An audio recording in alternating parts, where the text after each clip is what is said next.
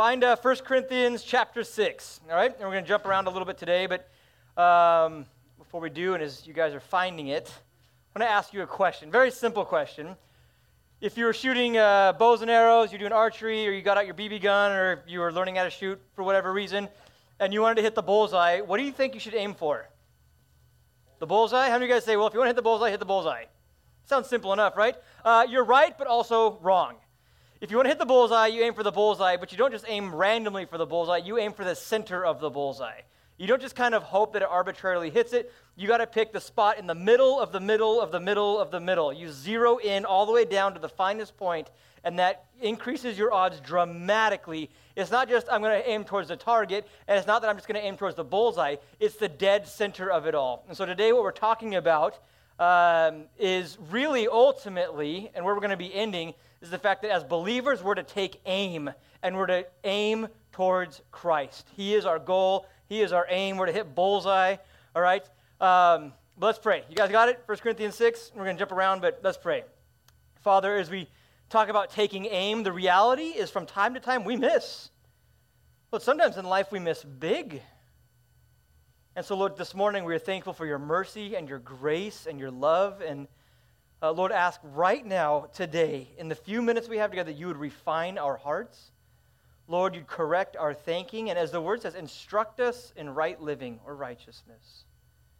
Lord, we love you and just ask that you would illuminate our path a little bit. In Jesus' name. We all said, Amen. All right, taking aim.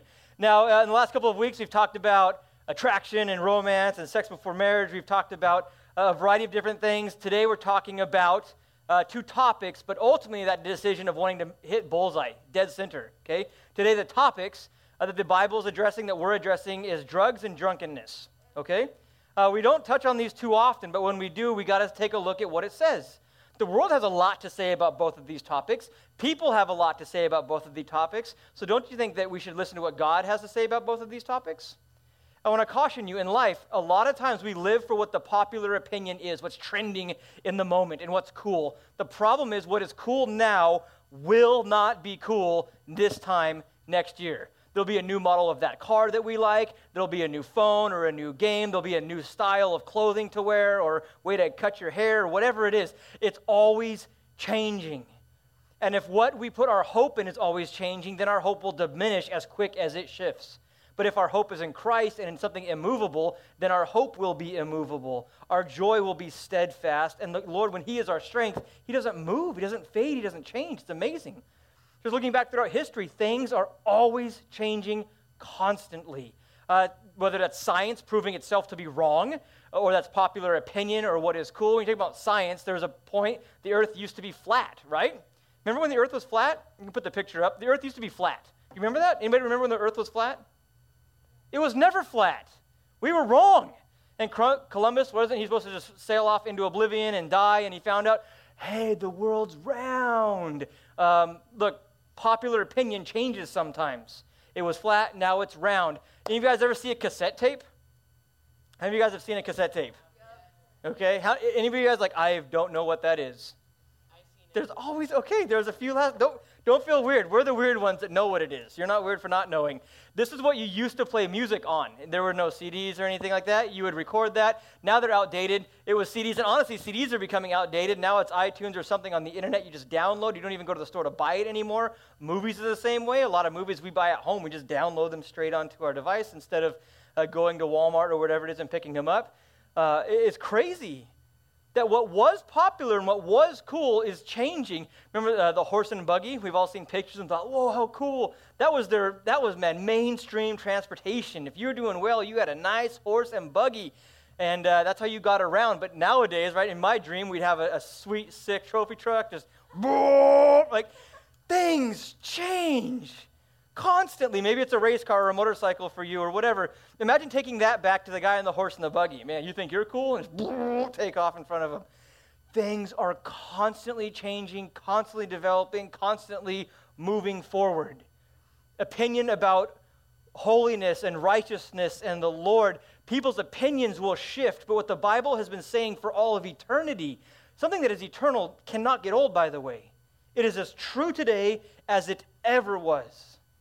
And when we look at these topics in life, it's not what's cool in the moment, it is what has God spoken out of eternity. There's a time when things change. 1 Corinthians chapter 6, uh, verse 9 through 10. We look at these topics and things are changing right before our eyes. Within your lifetime, things are already changing. Some of these we've looked at. I think it's interesting. They kind of fall into different categories. says, Do you not know? This is in 1 Corinthians 6. You guys should be there. Do you not know that the unrighteous will not inherit the kingdom of God? He says, Don't be deceived. I don't want you to be tricked. He's telling this because he loves them. Neither fornicators, nor idolaters, nor adulterers, nor homosexuals, nor sodomites. These all fall into sexual sins. So these are not good. You cannot live this way. It says, nor thieves or, or people who are covetous. They want something. They're greedy and hungry for more. That's not good either. Nor drunkards, nor revilers, nor extortioners will inherit the kingdom of God. Popular opinion right now isn't necessarily in line with what God has said. And most of those topics, a few still, extortioners, stealing stuff, greed, we would never say that's good, but the world is changing its opinion about what is right and beginning to call what is right wrong and beginning to embrace what is wrong as if it were right. It's changing right in front of us. More and more and more people are pushing for tolerance and acceptance, but at the same time, don't understand what they're really asking for. If something's bad for you, if something's horrible, if something's bad for you, and they outlaw it, is that a good thing? Yeah, of course, that's a good thing. That's, that's, you're trying to protect people, uh, like when they outlaw going 100 miles an hour on the freeway, right? That's it's not a fun thing, but it's a good thing. It saves lives. It keeps people safe. Now, if they were to take that speed limit away and change it, does that mean that all of a sudden it became safer to drive faster? No, it just means they changed the law. It doesn't change speeding is safe or unsafe. It just means the rules and regulations have changed. People are taking things and changing the rules and saying, well, because we changed the rules, it must be good for you now. That's not true. Just because you change the rules doesn't mean the results will change at all. We could change the rules and say, hey, did you know humans can hold their breath for an hour underwater now? I'm going to tie a brick to your feet and push you off the pier, and, and, and you, can, you can breathe for an hour now. I can make a rule, but that doesn't change the results. You're going to drown. It's over for you. In the same way, God says, Hey, I've set up these things to keep you alive. You are my masterpiece. You are my workmanship. Remember, irreplaceable. There's no one to take your spot. And so He wants to guard and keep and preserve, and He has spoken about a lot of things in life. But just because the world says, hey, we're changing our opinion, doesn't mean we should change ours. We don't set our lives and our decisions based upon what's trending in the moment. We set it upon Jesus Christ and what he has spoken. Um, alcohol was illegal at one point. Remember the prohibition? You've heard of that probably in history. It ended in December of 1933. Does that mean now all of a sudden it's safe to drink and drive? Of course not. Just a few years ago, they started pushing to legalize marijuana and drugs, and they did. Does that mean it's, it's good for you now? It still has the same effects. It still messes with your brain. It still has long term uh, uh, penalties or um, what's it called when you mess up, man? Consequences. It doesn't change its effect if we embrace something that doesn't change what it does. The results don't change because of the rule. So let's take a look at a couple things, all right? Drugs. What does the Bible say about drugs? A couple different things. It's interesting when you look at it. Titus chapter 2, verse 11 and 12.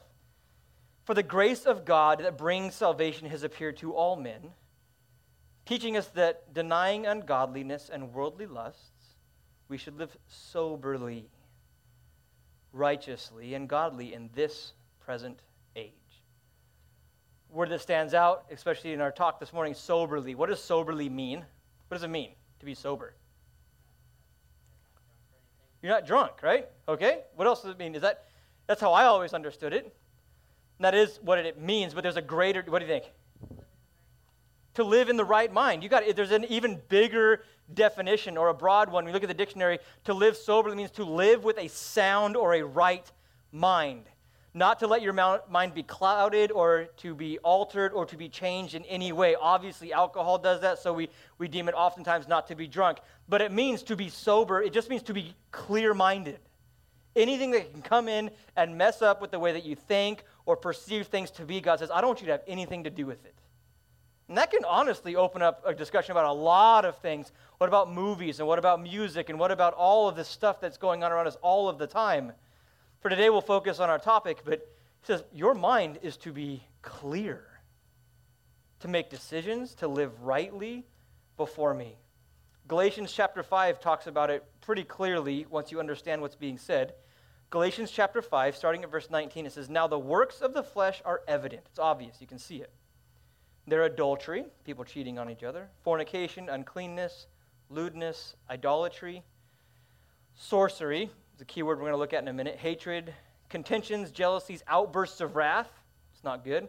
Selfish ambitions. Isn't that crazy? Selfishness. Man, that's bad news. Dimensions, heresies, envy, murders, drunkenness, revelries, and the like. Anything like it. The word sorcery. Some of your Bibles might say witchcraft there, some say sorcery. The word in the Greek, if you look it up, you get your dictionary out, it's pharmakeia, all right? It's a word, a lot of people tell you it is where we got the word pharmacy from, or place where you go buy drugs from, okay? Pharmakeia, in what was known as the Greek back then, the, de- the definition uh, is the use of mind altering drugs uh, to be poisoned, and it often is associated with sorcery and the worship of false gods and demons. They would use different drugs to change their mind, open themselves up to the demonic presence, uh, and engage in worship of these false gods. Crazy, crazy, crazy, crazy stuff. Why are drugs bad? Not only do they mess you up physically, mess you up relationally with your friends and family, but they literally open you up to the demonic world. I remember talking to an old neighbor of mine that was convinced. He sat down and talked with demons. He was out of his mind. He was so freaked out and crazy. Dude, I did this thing, and there were demons in my house. And do you think he was lying? I don't think so. God says, I don't want you going anywhere near this stuff. You begin to open yourself up to things I had no intention on you ever having to deal with. When it talks about being sober minded, it talks about this word pharmakeia. In your Bible, it's uh, either sorcery or witchcraft. God says you stay away from it. Interesting, when it talks about being sober, being right minded, found an article a couple days ago that says marijuana. That's the most popular uh, drug typically for younger people in SoCal. Marijuana contains a chemical called THC, which inhibits brain function and can leave permanent or long lasting effects even after you've stopped smoking it. Because of how it affects the brain, it's also dangerous to drive after using marijuana, just as it is after drinking alcohol. It has a bad effect. It's not just in the moment, because even afterwards, it has a long lasting or permanent effect. What people won't tell you. There's a lot of things going on that people don't like to talk about or won't share the information on. And by the way, I, will probably forget to say this later, so I'll just say it now. People want to argue all the time, well, it's good for cancer. There's a lot of good things that are good for cancer. Well, can I have a glass of wine at night? Uh, uh, my mom says it makes her heart feel better. Okay. The, doc- the doctor said it's good for blood pressure. Do you know what else is good? I looked this up. What are other options? Going for a 15 to 20 minute walk is as equally good uh, talking to a friend for 10 to 15 minutes on the phone about something positive, listening to calm music for 10 to 15 minutes, uh, being still and just turning off all the noise and TV and putting down your phone for 15 to 20 minutes, all have exactly the same effect as this. Isn't a glass of wine good for you? No. No better than going for a walk, and your walk does your lungs and your brain and your heart and your blood pressure. Talking to a friend builds relationships at the same time. I mean, there's all kinds of other options we try and say there's this one good effect. Does that mean we neglect all the other bad things? Not necessarily. What people won't tell you drugs work. How do they work? They work by messing with your brain. I don't want anyone in my brain tickling it or, or making it change the way I think. I just, I like my brain the way it is. Thank you very much. I have a hard enough time making sense of the world the way it is, let alone getting in there and messing it up with a bunch of other chemicals. But drugs work by interfering with the chemicals in your brain and they change the way. There's a couple different things. That's your brain, by the way. On the left is someone who's used marijuana kind of uh, consistently for a while, on the right is not. So anyone says, oh, it doesn't really affect you. Dude, it eats away at your brain cells. Give it enough time. If you meet someone that's been on drugs too long, you can tell. They're like slower, a little bit different and they act strange. They might have different beliefs. Yes, sir. One time I saw a guy that, that actually that actually had too much marijuana that, mm-hmm. was, that he was actually taking his cloth and putting it on his head, and a guy came by and asked him, "What the heck are you doing?" He says, "I'm putting my brains back in." There you go. Um, look at you can li- put throw up the list there. What does it do? If this is a mild drug and things that don't do that bad, marijuana itself it affects the way that you think, the way that you perceive time to be. You don't understand what's going on, how fast or slow it's actually working. Your coordination and balance. If you meet an athlete today and he's awesome, and then he starts doing drugs, give him a few years and see how well he's doing. He's going to begin to slack off. Uh, your attention, it gets messed up. You can't pay attention the same way as you used to be able to. Your memory gets messed up. Your judgment, your ability to discern right from wrong and good from bad and what you should and shouldn't do gets messed up. It's crazy. It's insane. They found out after doing some studies, it's kind of interesting. You can throw the next slide up. Um, and by the way, no one does better in school because they start doing drugs, right? No one gets a better job because they start doing drugs. No one gets along with their family better because they start doing drugs. All those things decrease. They've done a study, found out people who are consistent drug users, users on average have an income that is 28% lower than non drug users. Like, oh, 28%, is that a lot?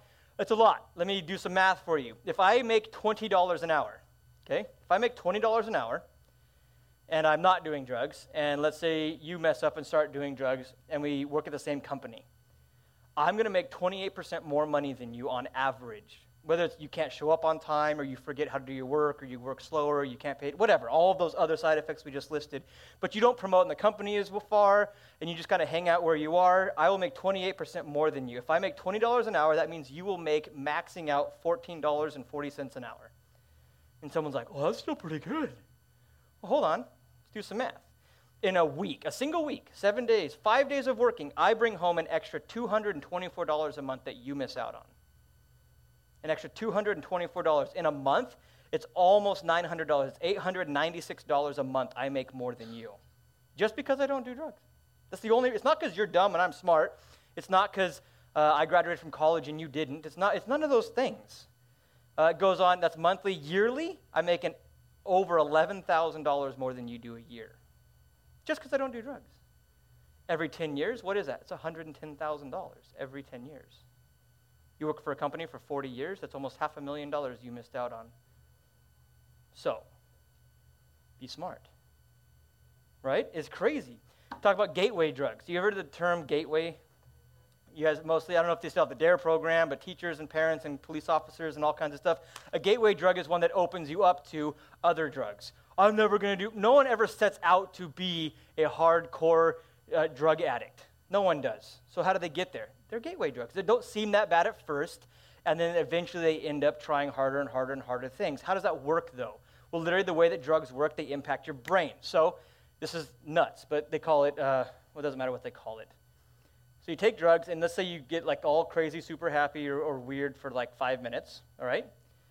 And this, you, you take drugs the first time, you're like, whoa, that's crazy. The next time you take drugs, guess what? It's only this crazy. And the next time, it's only this crazy. And the next time, it's only this crazy. And so you have to do even more just to maintain. And then, it, then you do more, but it still isn't working, isn't working, isn't working, and isn't working. What happens?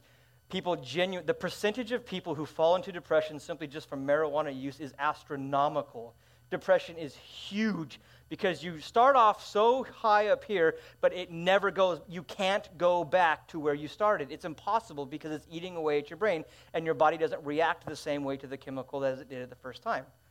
So you're constantly chasing it, but you can't. It, it decreases its effect on you, so you try and do more and more and more, but it doesn't work, so you fall into depression. So then you have to do harder drugs to try and get back to where you were in the first place, and pretty soon, five, ten years have gone by, and your life is messed up. That's how it works. It's not, you cannot stay in the same spot. It's an effect, but people don't tell you about it. People don't tell you it's going to impact the way that you work and your income and your money and your family. They don't talk about how you can't keep up with the initial reaction to it. Initial drugs or illegal drugs affect the economy. This is crazy illegal drugs affect the economy. According to the Johns Hopkins University, they did a survey. Substance abuse costs are an estimated $414 billion every year in the United States of America. That as a country, we pay $414 billion to try, whether it's rehabilitation, it's cost of accidents, uh, whether it's treatment, all kinds of, we, that we spend uh, in the prisons $414 billion every year trying to fix the drug problem. Where does it come from? I don't have a money tree, so where does it come from? It comes from people who work. they take taxes. When you get a job, you will be paying for their problems.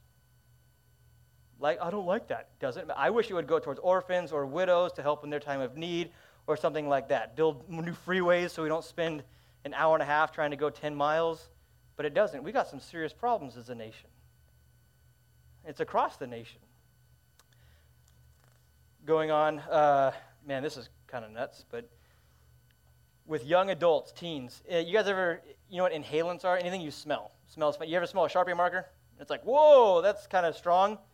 Anything with that effect, it gives you a headache or makes you feel funny or weird, it's called an inhalant. Um, the largest group to abuse these substances are seventh through ninth graders, according to the National Institute on Drug Abuse, and have effects that cannot be understood. They permanently mess up your brain. Oh, not much. It takes time. I'll give you that. It takes time. But you can't rebuild. Prescription drugs. This is crazy. People take their mom's or dad's medication. Maybe they have an illness or a sickness, and then start sneaking it and taking all these pills, trying to uh, cover something up. The National Survey on Drug Use and Health in 2006 found that over 16 million teenager admi- ad- teenagers admitted to trying this kind of illegal drug at least once. It's crazy. It is a huge problem. We'll talk about drunkenness in just a second. The Bible does have a lot to say about it. People have a lot to say about it. The world has a lot to say about it. Um, whether it's commercials, billboards, movies, shows, TVs, friends, strangers, neighbors. What does the Bible say about it? What does the Bible say about it? Going to tell you right now, we look at these statistics and we'll see some more on this. And we can say, man, let's, let's burn down all the farms and, and plow all the vineyards so we can't make alcohol anymore. And let's, let's just, everyone, well, let's make it all illegal. They tried that. You can try and burn down the farms and plow up the fields and close the stills and the shops. Those things are not the problem. It's man's heart that is the problem. There's a reason people are doing these things. There's a reason that they're, what are they looking for? A hope they don't have? A brokenness they can't fix? A joy that they can't seem to maintain? Are they trying to cover up pain? It's not the substances, it's the heart that's taking them that we've got to reach. You guys have friends that will be tempted, or maybe you guys yourselves will be uh, drawn away and enticed by some of these things. Guys, they're not the answer. They're not the answer. When we put our hope in things that are moving and changing, then our hope will fade away. Drunkenness. The Bible mentions drunkenness and alcohol 251 times in the Old Testament and 36 times in the New. It's almost 300 times the Bible talks about it. By the way, there are 16 million alcoholics in the United States of America alone. It is the number one drug problem in our country. 16 million people who cannot stop drinking. Ephesians chapter 5, verse 17 and 18 says, Therefore, do not be unwise, but understand what the will of the Lord is. Do not be drunk with wine which is dissipation. The word dissipation means you've crossed the line, you've gone too far. Do not be drunk with wine, don't cross the line, but be filled with the Spirit. That's our description. Use some statistics, but realities. If you took World War I and World War II and all the people that died from World War I and World War II and you combine them, there would be more people who have died in the last 50 years from alcohol related incidents than in World War I and World War II combined. It is the number one killer in the United States. 25, if you went to a hospital, this is wild. It ebbs and flows depending on, I don't know, time of day or what, but 25 to 40% of people in hospitals right now are there due to alcohol related incidents. Almost half the hospital sometimes is full of people who are injured due to alcohol related incidents. Crazy stuff. Uh, traffic fatalities, people who die in traffic accidents, 50% of them is due to alcohol related incidents. Related to falling, whether it's downstairs or it's off a ladder or whatever, 50% of people who die because they fell down did so because of the influence of alcohol. People who choke, I don't know on what, but they choke to death.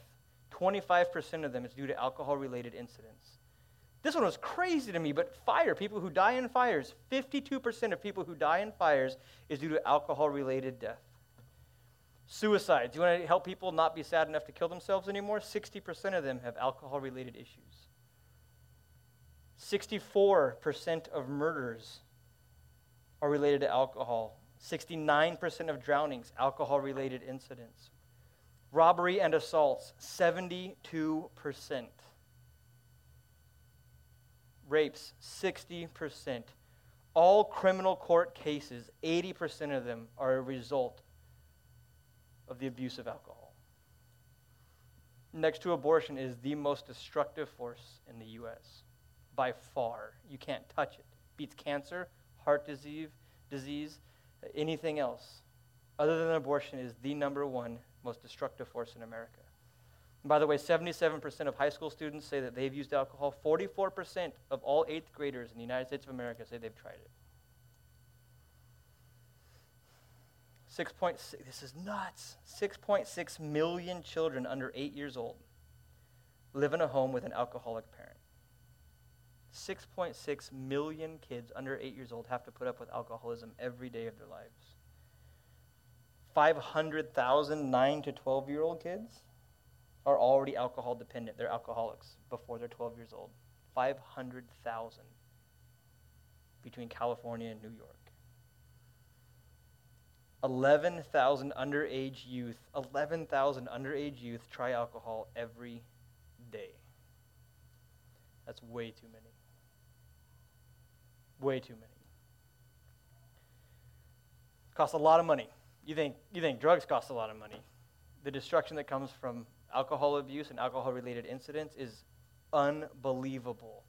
It's one, two, three, four, right, so hundreds, thousands, millions, billions, right? $50 billion per year spent on youth, dr- youth drinking alone. That's not the adults, that's the kids. $50 billion. Treating alcoholism costs more than treating cancer. You know, we all do our fundraisers, we get out our pink socks for football or soccer or whatever you do, and we do, you know, walks and fundraisers for cancer. Do you guys know we spend more money trying to treat alcohol abuse than cancer? $50 billion a year on kids alone. It's insane. Why don't we have a campaign? Stop drinking. Well, that's not right. That's, don't tell me what to do. It's killing more people than cancer through suicide, through auto accidents, through fire, through, I mean, a variety of ways, but it is the most destructive force in the, in the country. Uh, treating alcoholism, okay, more than cancer. It cost every American, this, dry, I, I want to get angry about it, but there's not a whole lot we can do, I guess. It cost every American $800 per year to take care of the cost of alcohol related incidents. I pay $800 every year to help people who got hurt because of an alcohol related incident. And so does Joe. Matthew started working this year. You pay it. Your parents pay it. Destiny, you're going to get a job, you're going to pay it too. Hey, I'm all for helping people, but we shouldn't have to help this many. Well, just, just, uh, just make them stop making beer. That's not the problem The problem is the heart. There's a brokenness going on. Some people try and fill it with relationships, other people try and fill it with substances, and there's a variety of other things that people go after. And so it doesn't really matter what the issue is, the issue is really, truly the heart. Flip your Bibles open to Proverbs with me, chapter 20. Proverbs chapter 20, looking at uh, verse 1. There's a lot of statistics. It's cool. We can look at, st- we're a generation that, man, we can look at statistics and find out God's brilliant. He's always known, he's always been right. But we shouldn't need them to prop up our faith. We should all believe the Bible when you can prove it's true. Man, I'll believe the Bible and then I'll enjoy when we can prove it's true. But I don't need you to prove it true. God knows what he's talking about. And so what does he say? Proverbs chapter 20, verse 1, he says, Wine is a mocker, strong drink is a brawler, and whoever is led astray by it is not wise. It means wine, when you partake of this alcohol, it will, in time, it will make fun of, it will mock you. It'll make fun of you. It'll, when your life turns into a pile of rags, you will be mocked by the very drink that you took. Strong drink is a brawler. You'll end up arguing and breaking up relationships all around you. Friends, family, it'll be destroyed. I've seen it happen makes us unwise. It says it is very unwise to go down this path. They'll destroy relationships and it will mock you at the same time. Turn your Bible just a couple pages to the right. Find Proverbs chapter 31. Proverbs chapter 31, verse 4 and 5. I want you to look at the effect and, and the, the how come. Verse 4 It is not for kings, O Lemuel. This is a mother writing to her son. It is not for kings, O Lemuel. It is not for kings to drink wine, nor princes intoxicating drink, lest they drink and forget the law, and they pervert the justice of all the afflicted. She's saying, You get drunk. Look at the two effects. When you give into it, you're going to forget the law. You're not going to know right from wrong anymore. You're not going to know good from bad. It's going to be messed up. She goes on and says, Look, and, and even worse, as if that wasn't enough. Verse 5 you forget the law and pervert. It means to twist the justice, what is right, for all the afflicted. You will abuse the people that need the most help. You're going to turn everything upside down. You're going to hurt people in the process. Just don't give yourself to it. It's unwise. It'll mock you in the end. It'll destroy your relationships. Ephesians 5, we read it a little while ago. Don't be unwise, but understand what the will of the Lord is, and do not be drunk with wine, which is dissipation, but be filled with the Spirit. People won't argue, and I'll tell you, man, it's probably 20s and up, or I don't know what it is. It just, but there's a really weird vein of thought running around throughout Christianity in the younger church right now. Well, can't you just have a little bit and be okay? Can't you just have a bottle or a glass and just have a little bit and be okay? You can probably argue that. But is that the heart we have? How little can I give God? How much can I get away with and still call myself a Christian? How close to the edge can I get and not fall off? That's the heart of a believer? I don't, I, I don't read the Bible that way. I think it's interesting. We're called to be above accusation, that people cannot accuse us of any kind of evil. Look at Titus chapter 2, verse 6 and 7. It says, In all things, showing yourself to be a pattern of good works, meaning consistent and repetitious goodness in your life. Not kind of, sort of, every now and then. A pattern of good works in doctrine, meaning the teaching of the Bible, the things that you say, I believe in the Word of God. Sweet. In those things, show some integrity, stand for it. Reverence, honor it. And incorruptibility. Don't deteriorate it and begin to say, well, I'll compromise and I can do a little of this and a little of that and still call myself a Christian incorruptibility, eh, that you should have sound speech that cannot be condemned, that one who is appointed may be ashamed, or an opponent may be ashamed, having nothing evil to say of you. Don't give people anything to say bad about you. Look, if I was running around drinking, why would you listen to me ever? Right? We have a family member who's kind of smart, they know a lot, but they use a ton of cuss words. And so they're trying to give you some wisdom, but in there's like bleepity bleep bleep bleep bleep. You're like, I just, it, it's hard to really like want to listen to and like, wow, that's such good advice. It's kind of like, ah, oh, it, it makes it muddy and you don't really want to receive it.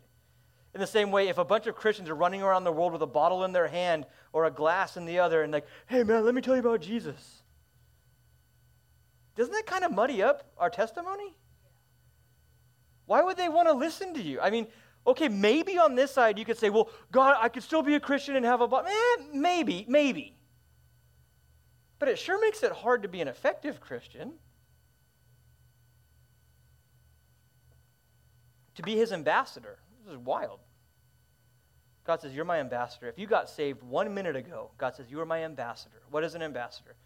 An ambassador is someone who is sent forth from a nation to represent its leadership and its people. They go to another place, and so God says, You're my ambassador. You are my representative in this world of both who I am as king and what, my, what heaven is like. And so when an ambassador goes, you can hang out with them and listen to how they talk and what they do and their opinions on things and how they feel about it and what they would do and, and all the different laws they agree and don't agree with. And that ambassador understands whatever I say people can judge. Let's say you're from the Netherlands, all right? I'm from the Netherlands. I'm the ambassador of the Netherlands. Well, if you go hang out with a bunch of Americans, Americans will watch you and say, The Netherlands believes everything you say. And your leadership is just like you act. And God says, You're my ambassador. When people see you, they're to see me. When people see your life, they're to see the life that I want you to live. People are making decisions every day of what Jesus is like based off of what Jesus peop- Jesus' people do. So when they see us, do they see a Jesus that is quick tempered and angry and selfish and running around in the world? Do they see a Jesus that's unfaithful and hard to find, unloving and unforgiving? Or do they see a Jesus when they see us that is loving regardless of their actions, that is patient or kind, one that is a little bit set apart and a little bit different, like we say Jesus is? I don't know. It's kind of wild, though. 1 Peter 4, 3 through 5. We says we've spent enough of our past lifetime in doing the will of the Gentiles. So God, enough's enough. The church has acted like the world too long. It says when we walked in lewdness and lust and drunkenness and revelries and drinking parties and abominable idolatries. In regard to these, they think it's strange that you don't run with them in the same flood of dissipation, speaking evil of you. Say, ah, oh, no, no, thanks. I don't want to drink that. Ah, oh, no, I'm not going to go hang out over there.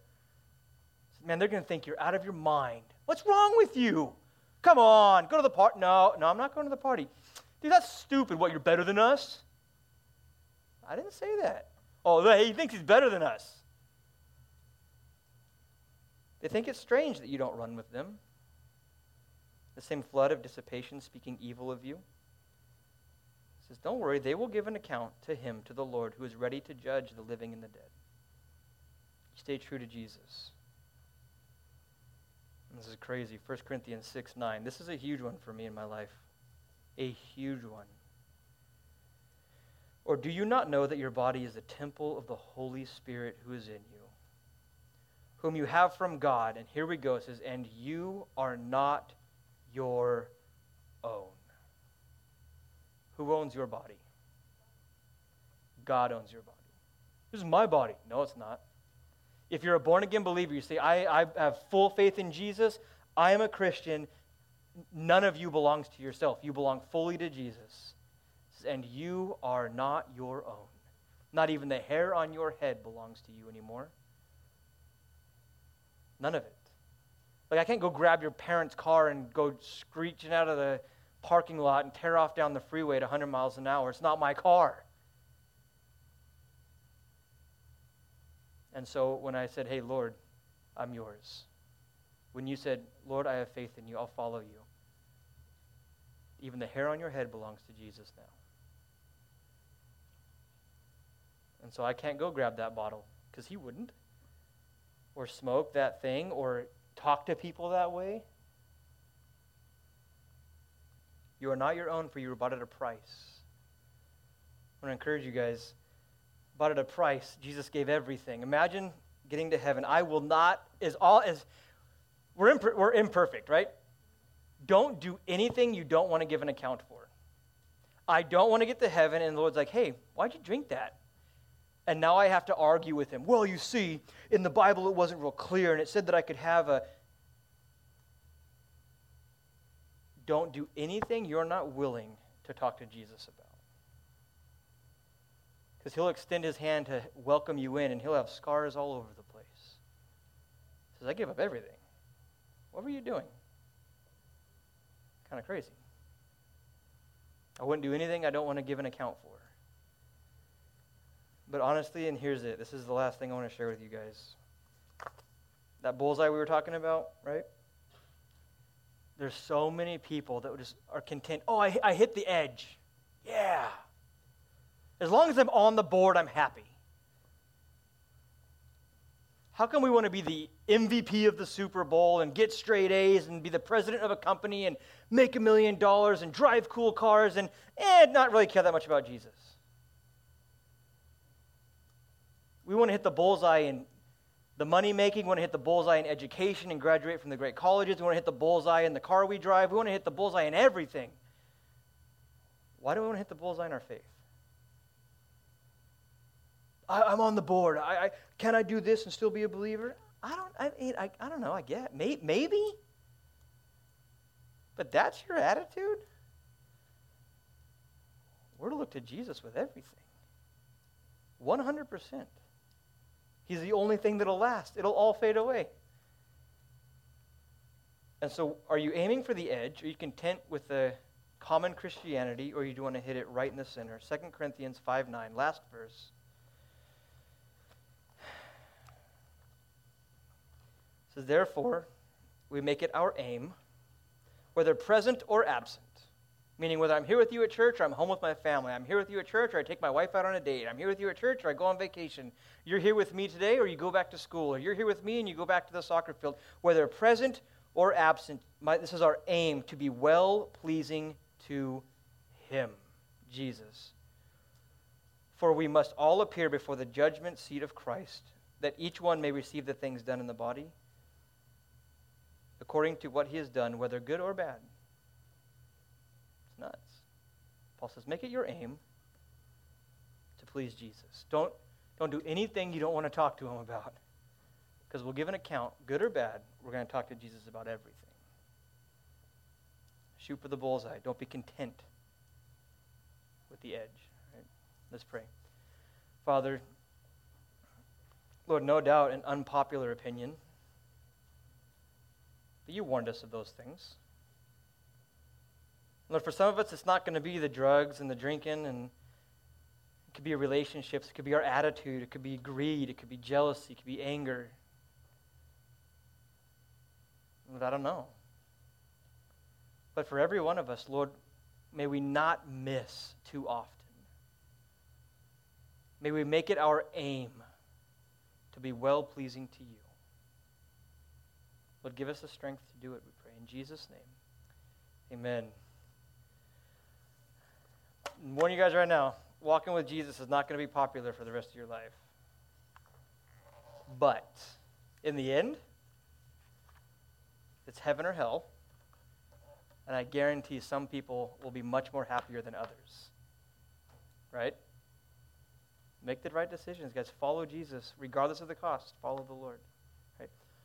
Need all the men over in the snack bar.